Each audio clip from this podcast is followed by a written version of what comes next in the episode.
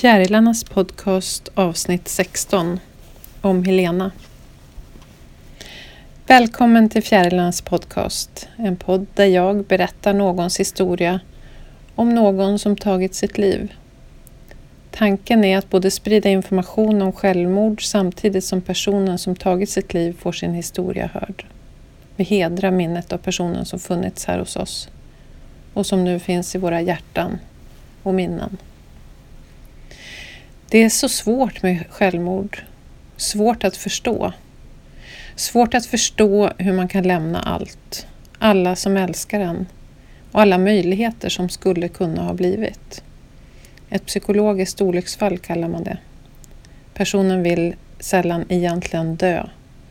Men hittar inte en väg att fortsätta leva. I min bok Jag vill inte leva får man en liten inblick om hur man kan tänka. Den vänder sig i första hand till unga personer som tappat lusten att leva, men kan med fördel läsas av alla som vill förstå och få ett språk för hur man kan prata om självmord. Inom kort kommer även en lärarhandledning till den här boken. Men nu ska ni få höra berättelsen om Helena genom hennes storebror Björns ord. En sommardag var jag och min lilla syster Helena i stan med vår mamma Kerstin. Jag gissar att vi var 6 och 3 år gamla. Vi hade varit på Klock Hamburg restaurang. Antagligen firade de någonting på restaurangen, för jag och Helena hade fått med oss varsin vit heliumballong i ett snöre som vi lyckligt bar runt på. Det var en härlig dag och fint väder. Mamma körde Helena i en gammal brun sulky och jag gick bredvid. Som jag minns det så var vi någonstans på Drottninggatan när min syster plötsligt tappade sin ballong. Den steg snabbt till väders och Helena gallskrek så tårarna sprutade. Mamma vände sig till mig och sa: "Du får ge henne din ballong." Inte som en uppmaning utan mer som en försiktig fråga, en vädjan. Jag tvekade bara bråkdelen av en sekund. Det är inte varje dag man får en riktig heliumballong, men jag förstod snabbt att min lilla syster hade mycket större glädje av en ballong än jag. Så jag gav henne min vita ballong. Och hon sken upp som en sol. Jag kände en sån där inre värme över att ha gjort något ädelt och självuppoffrande. Och såklart glädje över att se Helena glad igen. Jag tror mamma tackade mig. Den här enkla lilla händelsen är mitt lyckligaste barndomsminne. Och det brukar komma en tår när jag berättar om det. Det var så mycket syskonkärlek i det där ögonblicket.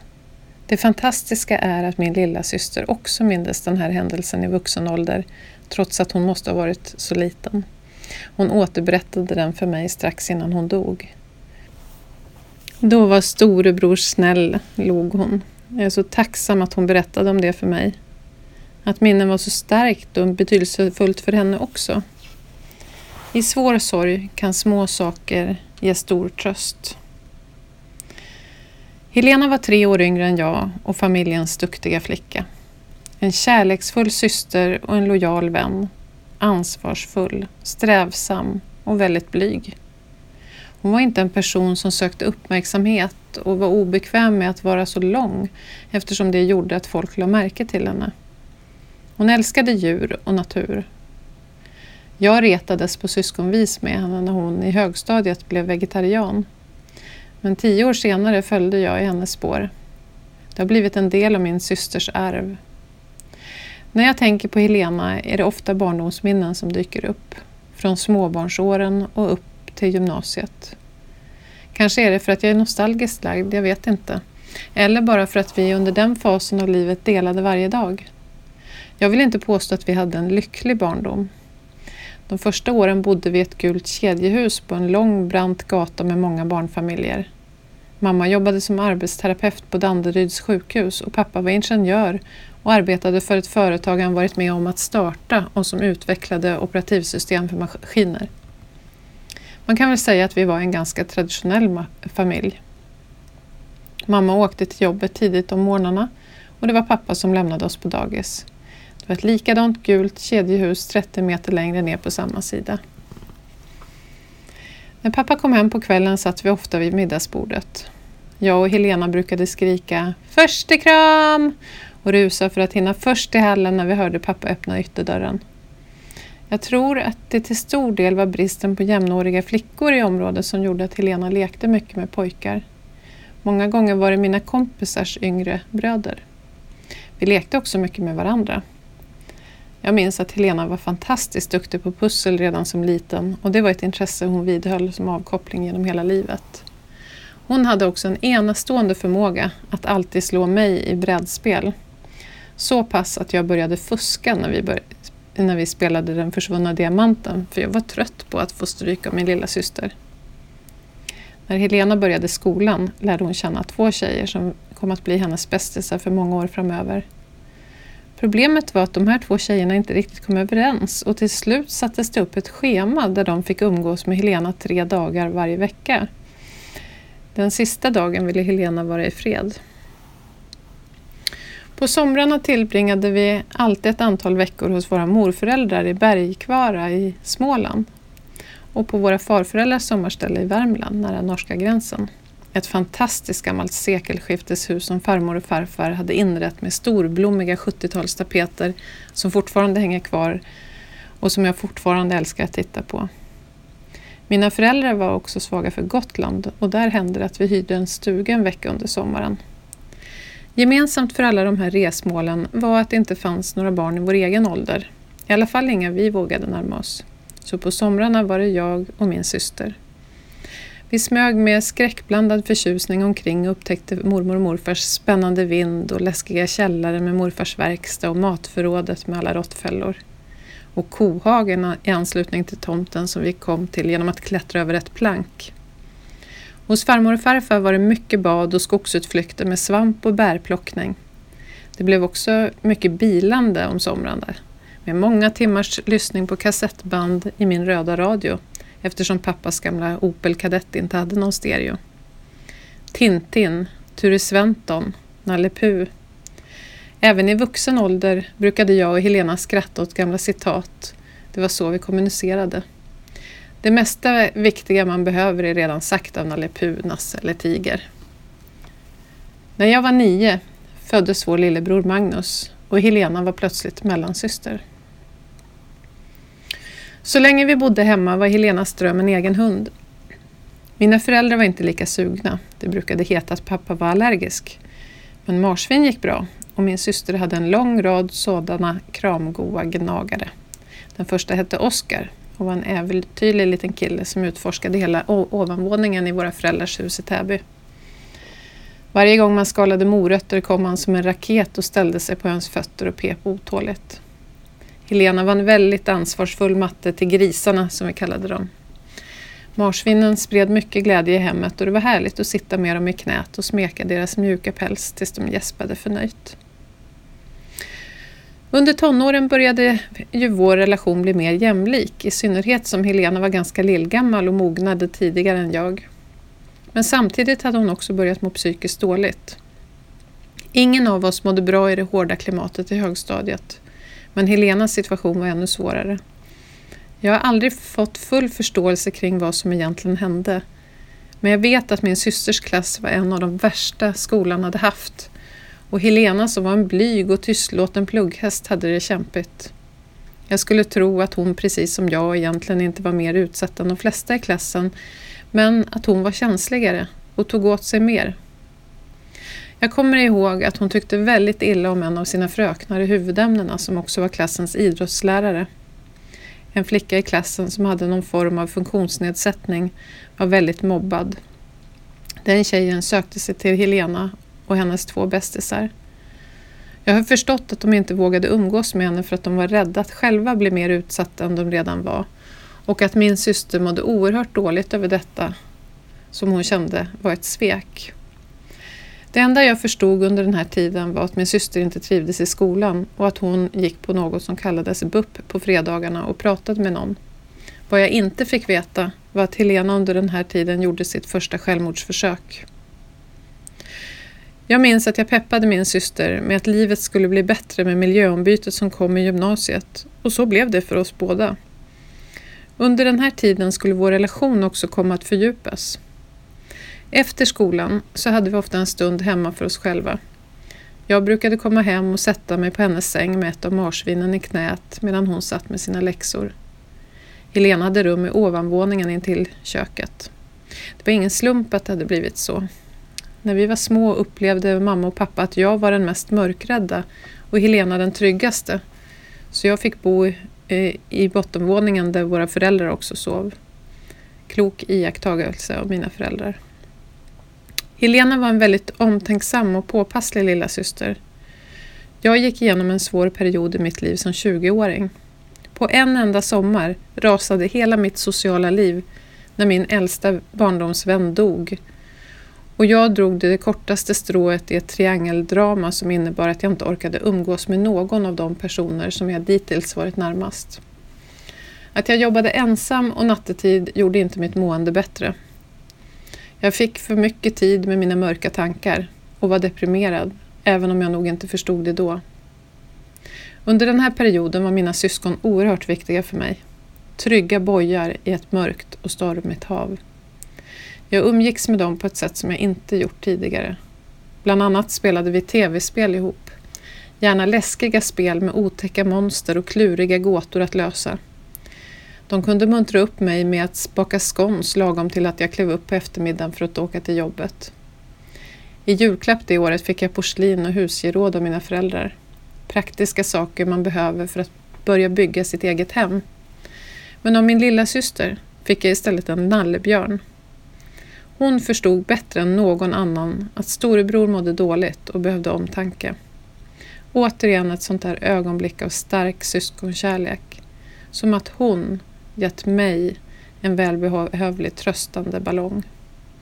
Jag bestämde genast att nallen skulle heta Bror. Jag och Helena började studera samtidigt och flyttade då åt varsitt håll. Hon till Uppsala och jag till en studentkorridor i Huddinge. Klart att vår relation förändrades när vi mest hade kontakt över telefon och jag förstod inte att hon återigen mådde mycket dåligt. Hon pluggade på SLU, fick många nya vänner och hade äntligen skaffat hund. En springerspanielvalp som hette Nemo. Hon insåg dock snart att tempot på skolan var högre hon hade räknat med och att studierna krävde många timmars närvaro varje dag. Hon skulle inte kunna vara med sin valp och plugga hemifrån som hon trott. Det var dubbelt nedslående för min syster. Dels såg hon sin dröm om hundliv gå om intet och dels så kände hon att hon inte kunde svika sitt ansvar om hon lämnade bort honom. Och hon hade ju lovat både uppfödaren och folk i sin närhet att hundliv och skola inte skulle utgöra hinder för varandra utan att hon skulle kunna ta ansvar för både och. Vid tillfället förstod jag inte vilken kris Helena gick igenom. Jag var bara ledsen och arg för att hon bestämde sig för att lämna tillbaka hunden till säljaren. Jag hade ju också glatt mig åt att det äntligen fanns en hund i familjen och tyckte att hon gav upp för lätt. Jag kommer ihåg att jag grälade på henne på telefon. Efter hennes död har jag fått höra att även under den här tiden gjorde hon ännu ett självmordsförsök. Det blev så småningom bättre med min systers mående. Hon hade flyttat ihop med en kille från sin klass.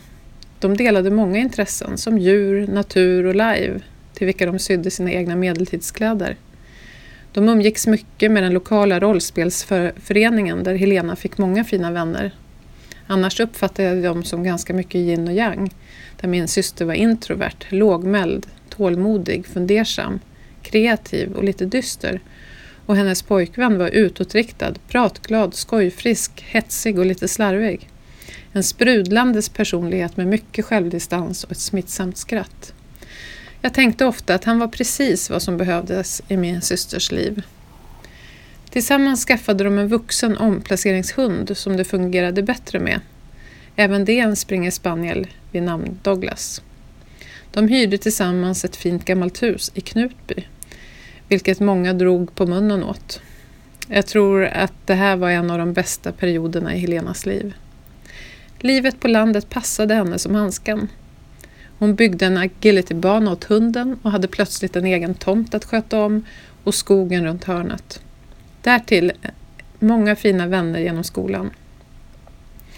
Vår kontakt var fortfarande mycket god, även om vi inte kunde träffas så ofta. Vi skrev mycket till varandra, nästan dagligen. Ofta ganska korta meddelanden, men med glimten i ögat. Jag kunde skicka bilder på en blomma jag hittat på min hundpromenad och fråga vad det var för något. Och Helena kunde svara, Kära asfaltsbror. Det där är ett vanligt humleblomster och en smiley som suckade åt min okunskap. På somrarna träffades vi fortfarande på landet och under några fina veckor och badade och plockade svamp. Så småningom blev Helena och pojkvännen färdiga med sina studier. Som många gröna biologer hade de svårt att få annat än kortare anställningar. Nu började en kringflackande period med säsongsarbete under sommarhalvåren på olika orter och ströjobb på vintrarna.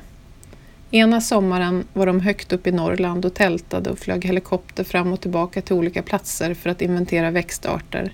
Nästa sommar hyrde de en lägenhet i andra hand i Nyköping. Detta var inte ett liv som Helena trivdes med i längden och hon hade svårt att få kontakt med sina kollegor.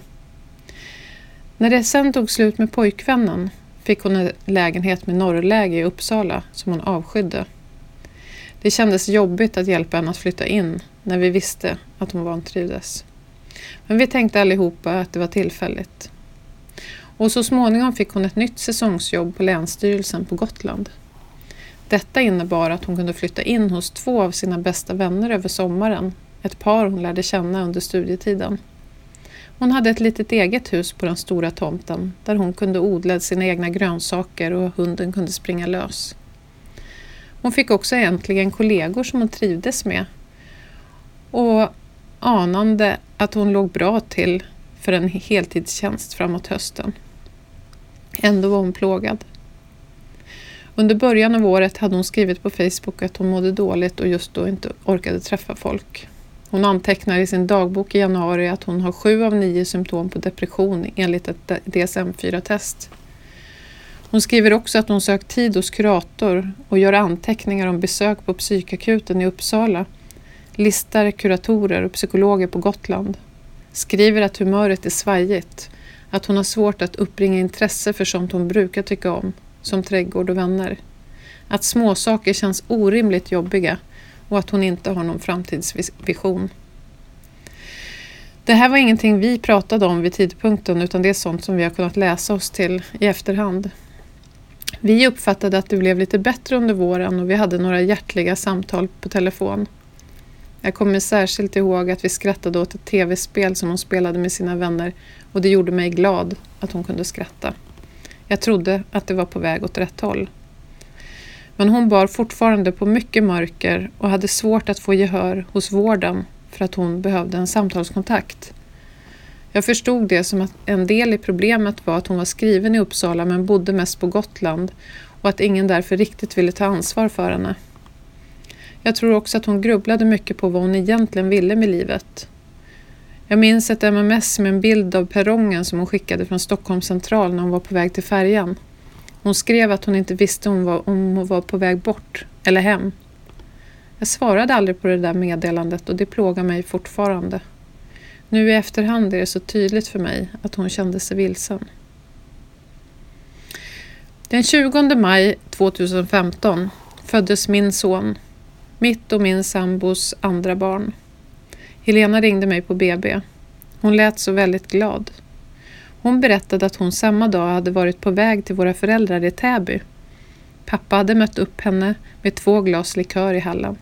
Han hade sagt att de skulle skåla över att hon hade blivit faster igen.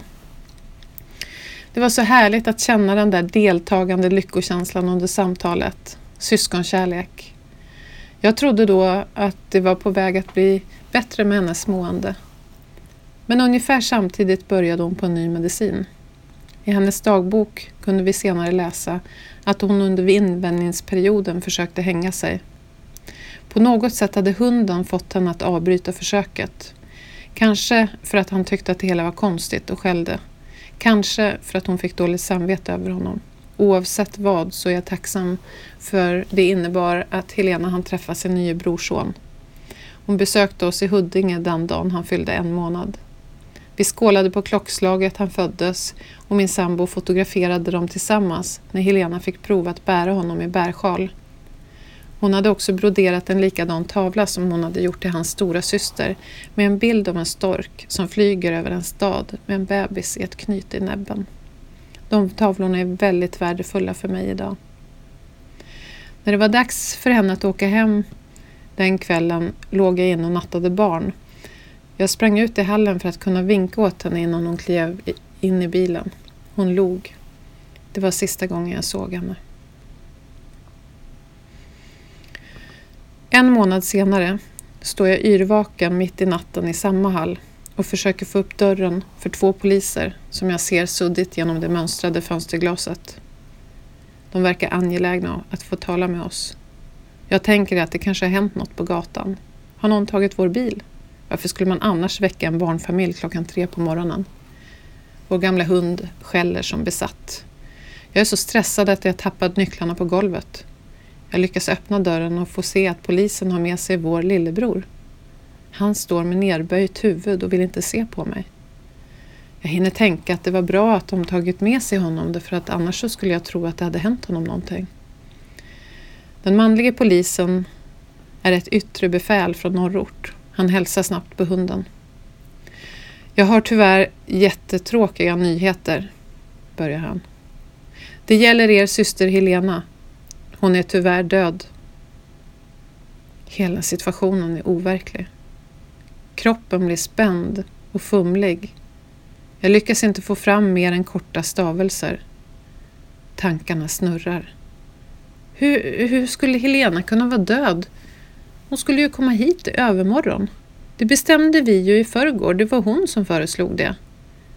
Min sambo får ur sig några frågor. Vi får veta att Helena påträffats död i sin bil på Gotland av en granne. Hon ska ha skrivit någonting till oss på en lapp.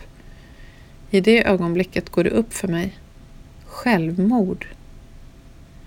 Jag sätter mig på bänken i hallen. Benen skakar okontrollerat. Någon del av mig har förstått att livet för alltid har förändrats. Polisen ber oss om hjälp att hitta en adress till mina föräldrars landställe i Värmland. De ska skicka dit en bil för att lämna dödsbudet. Mina stackars föräldrar sover alltså fortfarande och vet ingenting om vad som har hänt.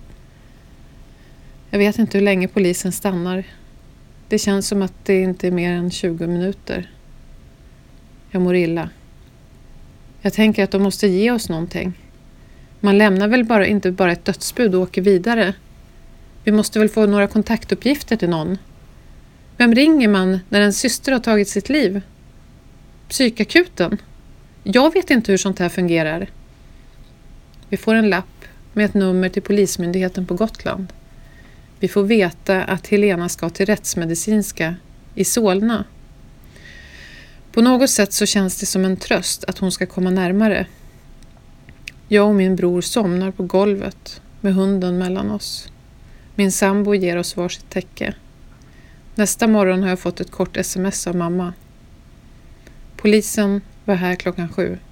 Vi åker hem idag. Jag och min bror åker till Täby för att vänta in dem. Allting är fortsatt overkligt. Det är en fin julidag. Vi går till vår gamla låg- och mellanstadieskola och spelar basket med en sliten gammal fotboll. Vi promenerar vidare, köper läsk och sätter oss i en klätterställning. Fördriver tiden. Pratar gamla minnen. Skrattar en del. Mamma ringer från bilen. Hon låter som vanligt. Frågar om vi kan tänka oss att äta pasta och kräftstjärtar. Jag börjar nästan skratta över det absurda i situationen. Kräftstjärtar. Min lilla syster är död. Jag kan äta grus. Vad spelar det för roll? Jag förstår att vi alla är i chock och att ingen av oss har tagit in vad som har hänt. Inte alls. Stämningen blir dock mer dämpad under kvällen. Fortfarande har vi knappt någon information om vad som har hänt. Dagen efter är allt annorlunda. Jag måste åka hem. Mina små behöver mig. Jag lämnar mina föräldrar som sitter hopsjunkna och förstenade i varsin stol på altanen. Ingen av dem säger någonting. De tittar bara tomt framför sig utan att se. Det är så mycket smärta och hopplöshet i rummet att jag aldrig har hittat orden för att beskriva det. Men jag lärde mig i den här stunden att absolut ingenting gör lika ont som att se sina älskade ha ont. Och att inte kunna göra något för dem. Jag tror att det som hände var att den första insikten hade landat i oss. Och så här skulle det vara ett långt tag framöver. Den här insikten kom till mig i korta förlamade stunder. Oftast hände det när jag skruvade ner tempot ett ögonblick. Det hinner man inte så ofta med en vild tvååring och en nyfödd hemma när man samtidigt ska planera begravning, trycka foto för böcker och välja musik. Vi hade dessutom ett pågående renoveringsprojekt och hantverkare som sprang fram och tillbaka där hemma. Gärna innan vi ens hunnit ur sängen. Det var kaos. De lugnaste stunderna fick jag när jag satte mig bakom ratten. Bilen blev mitt sorgerum. Jag behöver nog inte säga att jag var en usel bilförare under den här perioden. Jag satt bara och tittade rakt fram. Och när jag parkerade bilen var jag fullständigt tom. Nästan varje dag glömde jag nyckeln i rattlåset. Jag var liksom inte närvarande. Sorgen förstörde också helt min anknytningsprocess med familjens nytillkomne. Under lång tid kände jag absolut ingenting utom frustration för min son. Jag bar runt honom, matade honom, bytte på honom, men kunde inte frammana en enda faderlig känsla för honom. Helt annorlunda var det med min dotter. Hon var ljuset under min helvetesresa. Det skulle ta nästan ett år innan minstingen och jag hade samma fina kontakt. Fortfarande känner jag att vi blev lurade på det där babyåret. Jag har nästan inga minnen av vad vi gjorde tillsammans trots att jag var hemma hela året. Just eftersom vi då hade en 2 månaders bebis hemma tog mina föräldrar och min bror på sig att tömma både Helenas lägenhet i Uppsala och huset på Gotland. Jag hade ett enormt behov av information den första tiden. Jag behövde förstå så mycket som möjligt av vad som hade hänt. På bordet i Helenas lilla hus låg ett färdiglagt pussel och godispapper. Vi tror att hon mådde dåligt sista kvällen och sysselsatte hjärnan med pusslet. Och vi vet också att hon brukade äta choklad när hon var låg. Jag begärde ut polisrapporten och det preliminära obduktionsprotokollet och lyckades även få psykiatrin att skicka Helenas journal. Jag letade i historiken på hennes dator utan att hitta någonting särskilt. Det grämer mig dock att jag inte hann titta i hennes telefon innan den återställdes. Min bror och mina föräldrar hade inte alls samma inställning utan lät Helenas integritet väga tyngre än vårt behov av information.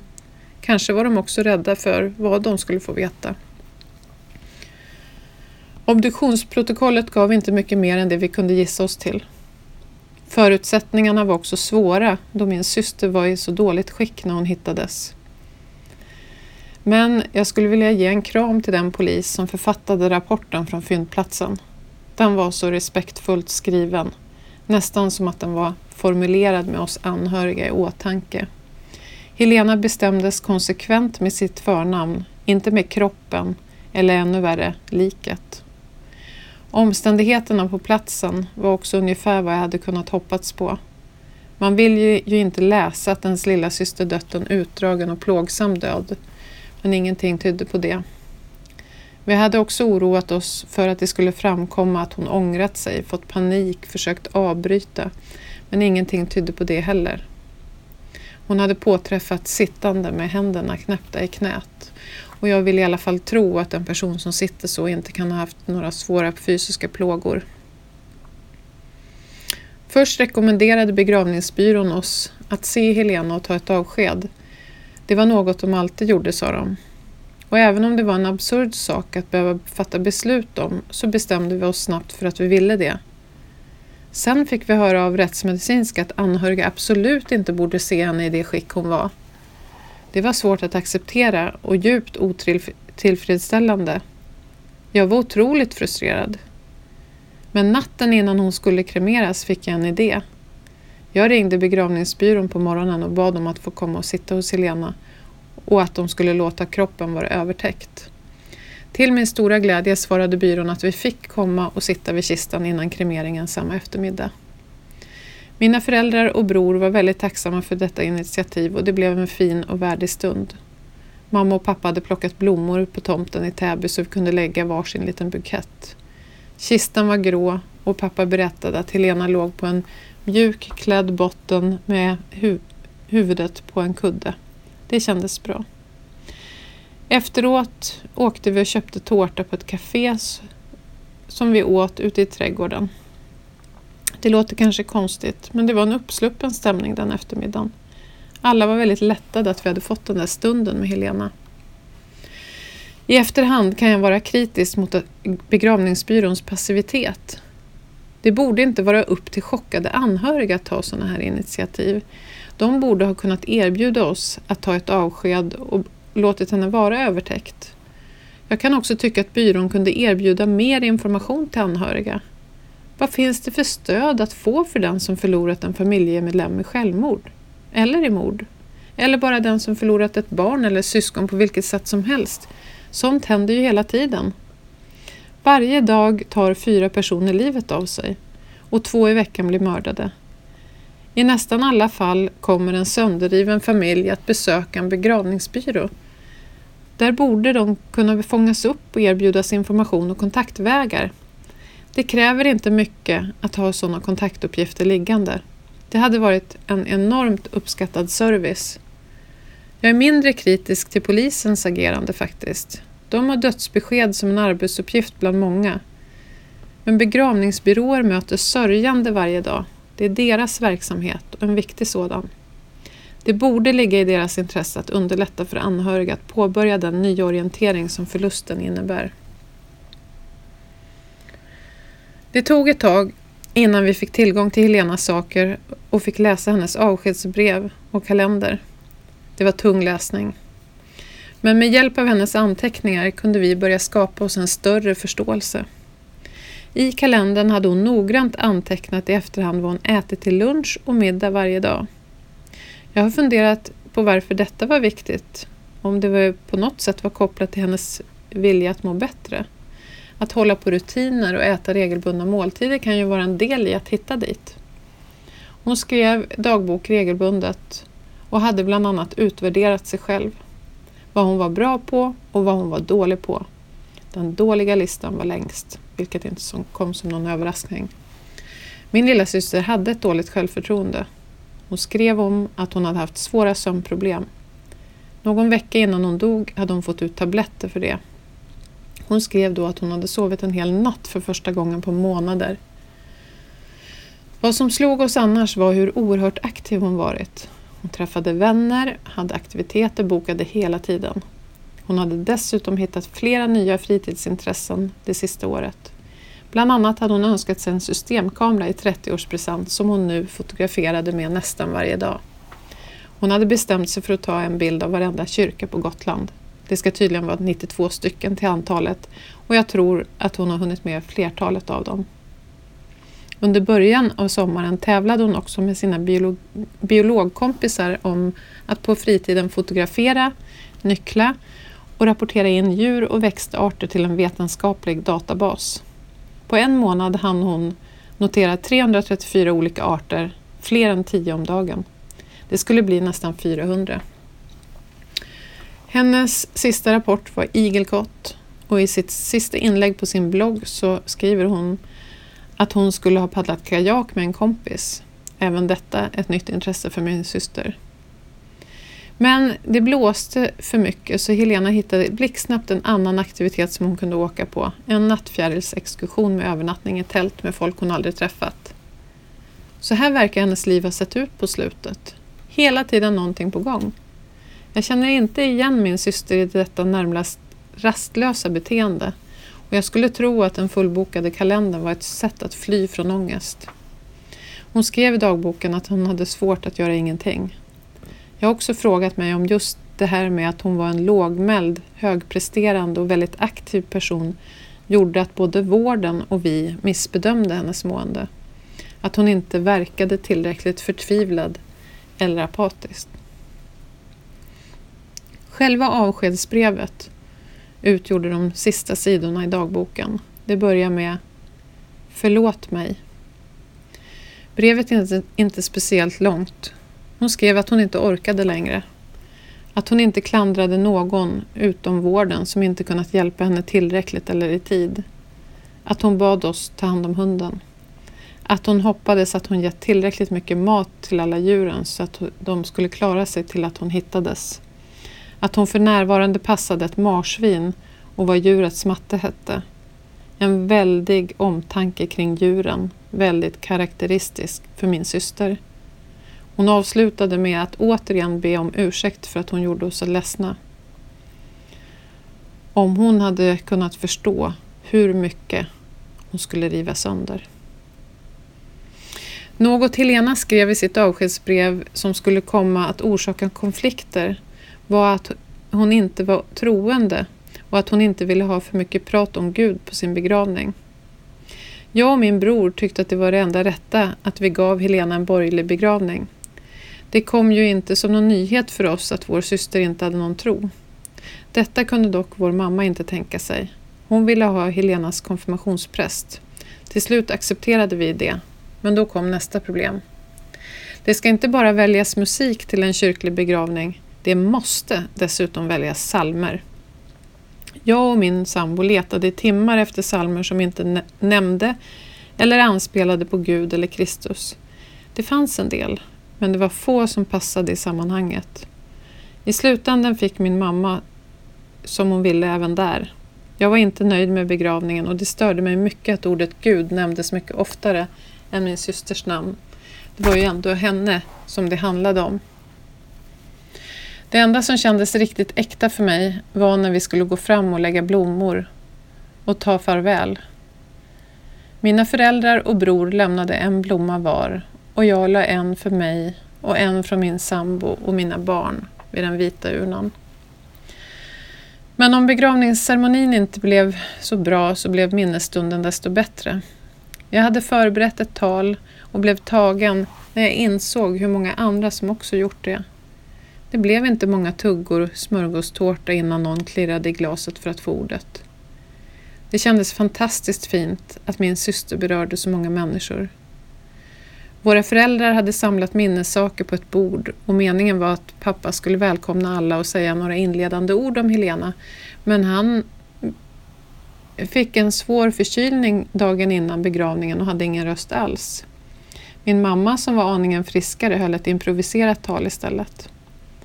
Mitt eget tal var för sammanhanget väldigt lättsamt. Jag ville att det skulle låta hoppingivande. Jag pratade om sista gången Helena var hemma hos oss. Jag berättade om ett gammalt barndomsminne och fick en del hjärtliga skratt trots att jag glömde bort halva poängen. Jag gjorde också ett par personer i min släkt väldigt obekväma när jag liksom i förbifarten nämnde att varken jag eller min syster är troende. Det kanske var lite omoget, men jag tyckte Helenas position i det hela förtjänade att komma fram. Hon hade ju skrivit i sitt sista brev till oss att hon inte var religiös och inte ville ha en begravning med för mycket Gud. Jag gjorde vad jag kunde och det kändes skönt.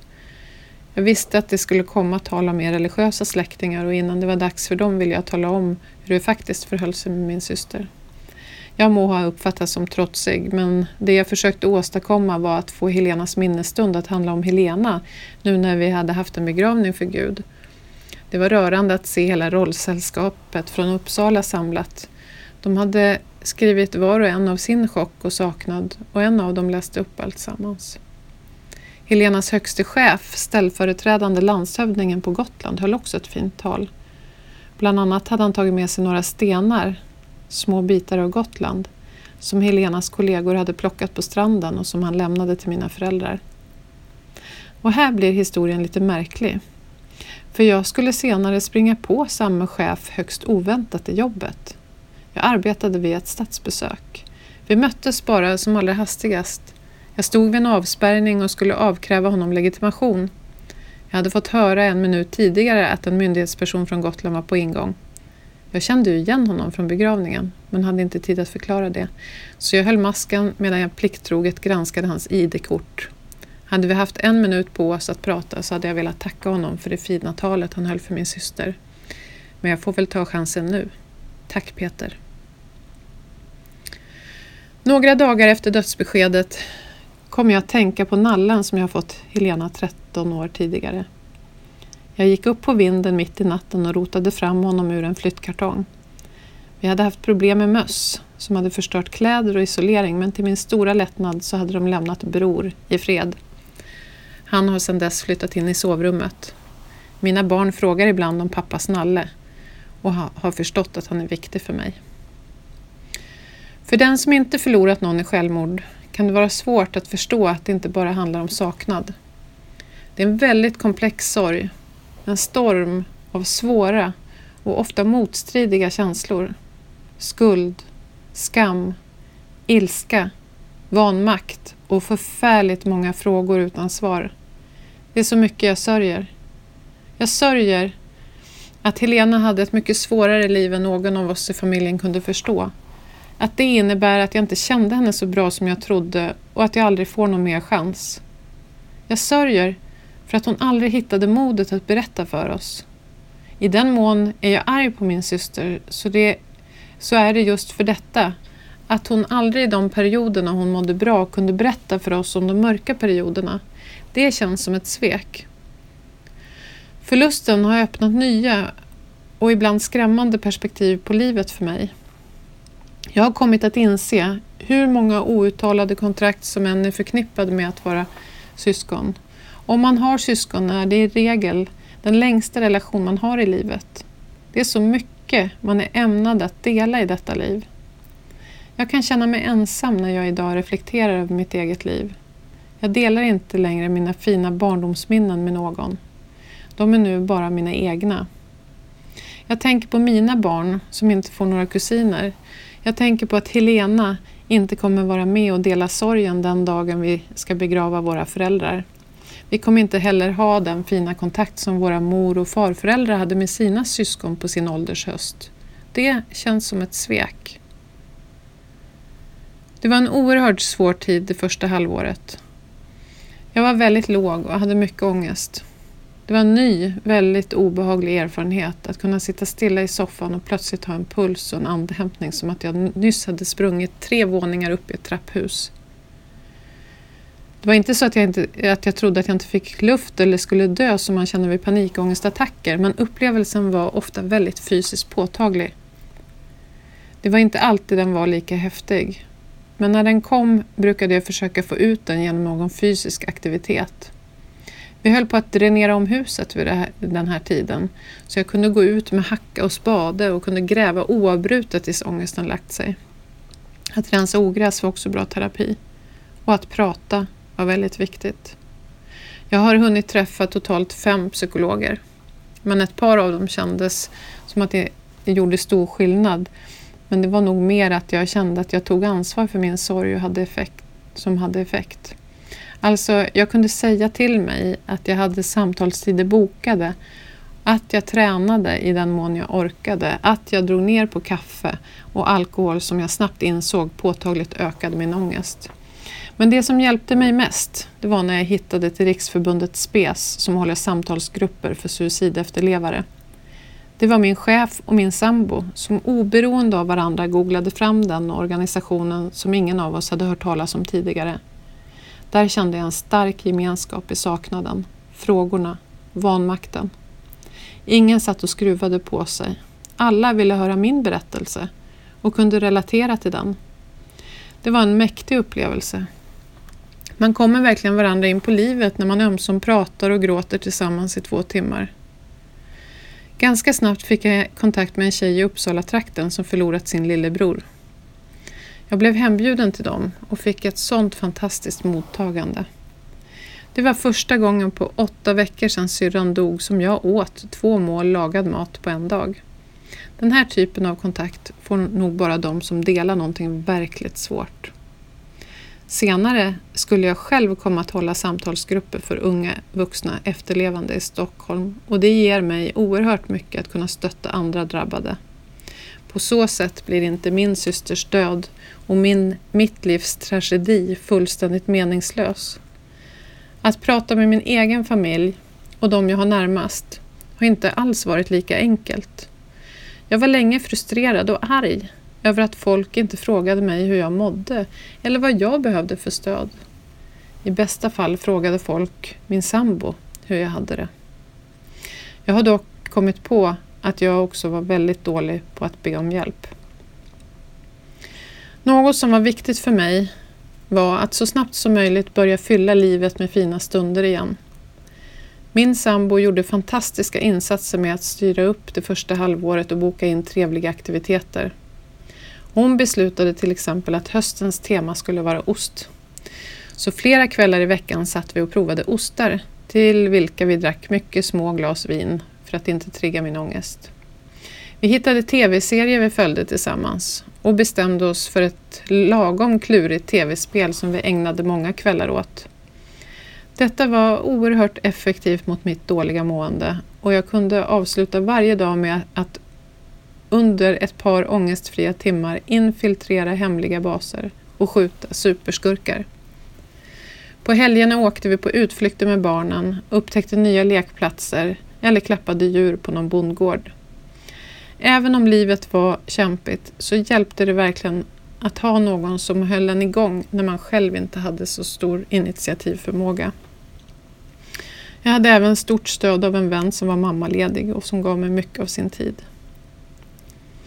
Idag kan jag skilja på traumat och sorgen å ena sidan och erfarenheten av densamma. Jag känner mig bra mycket mer livserfaren idag än för bara ett par år sedan.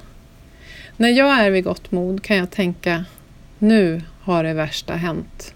Jag vet vad som är mitt livs stora sorg. Imorgon drabbas någon annan och den personen kan jag hjälpa. Samhället måste lära sig förstå värdet av efterlevande och anhörigstöd, precis som vi måste göra mycket ambitiösare satsningar på att förebygga självmord. Och vi måste bli bättre på att fråga varandra hur vi mår, inte bara använda det som en tom hälsningsfras. Det räcker dock inte att folk vågar fråga. Min syster fick strax innan hon dog frågan om hon hade självmordstankar av en nära vän. Hon svarade att det var väldigt länge sedan hon hade haft sådana tankar, trots att vi nu vet att hon försökt dö bara några veckor tidigare. Jag tror att det åtminstone delvis var skamkänslor som fick henne att ljuga. Hur kan det vara så skamligt med psykisk ohälsa när det drabbar var och varannan människa, man som kvinna, vit som svart, rik som fattig? 1500 liv, nästan 2 Estonia-olyckor om året. Jag tänker ofta att skammen är på fel plats i ekvationen. Det borde inte vara skamligt att må dåligt. Det borde vara skamligt att vi i ett rikt land som Sverige ser 1500 familjer trasas sönder varje år och inte gör mer för att förhindra det. Kan man lägga miljarder på att bygga mitträcken så har man råd att bygga plattformsbarriärer och kan erbjuda akuttider på vårdcentral för alla möjliga åkommor som inte är dödliga, så kan man definitivt göra det även för de som är dödliga. Det handlar bara om våra prioriteringar. Helena ligger i en familjegrav vid Täby kyrka, på en av de fina nya begravningsplatserna, med stora välskötta blomsterplanteringar och en bänk att sitta på. Jag åker inte dit så ofta. Hon är ju ändå inte där. Men våra föräldrar är där desto oftare och planterar blommor och tänder ljus. Ibland äter rådjuren upp blommorna. Men det vet jag att Helena inte hade haft någonting emot. Även om jag själv sällan åker dit så känns det lugnande att det finns en plats där för mig också när jag är klar med mitt liv så småningom. Vi har valt en sten av röd granit med några eklöv ingraverade.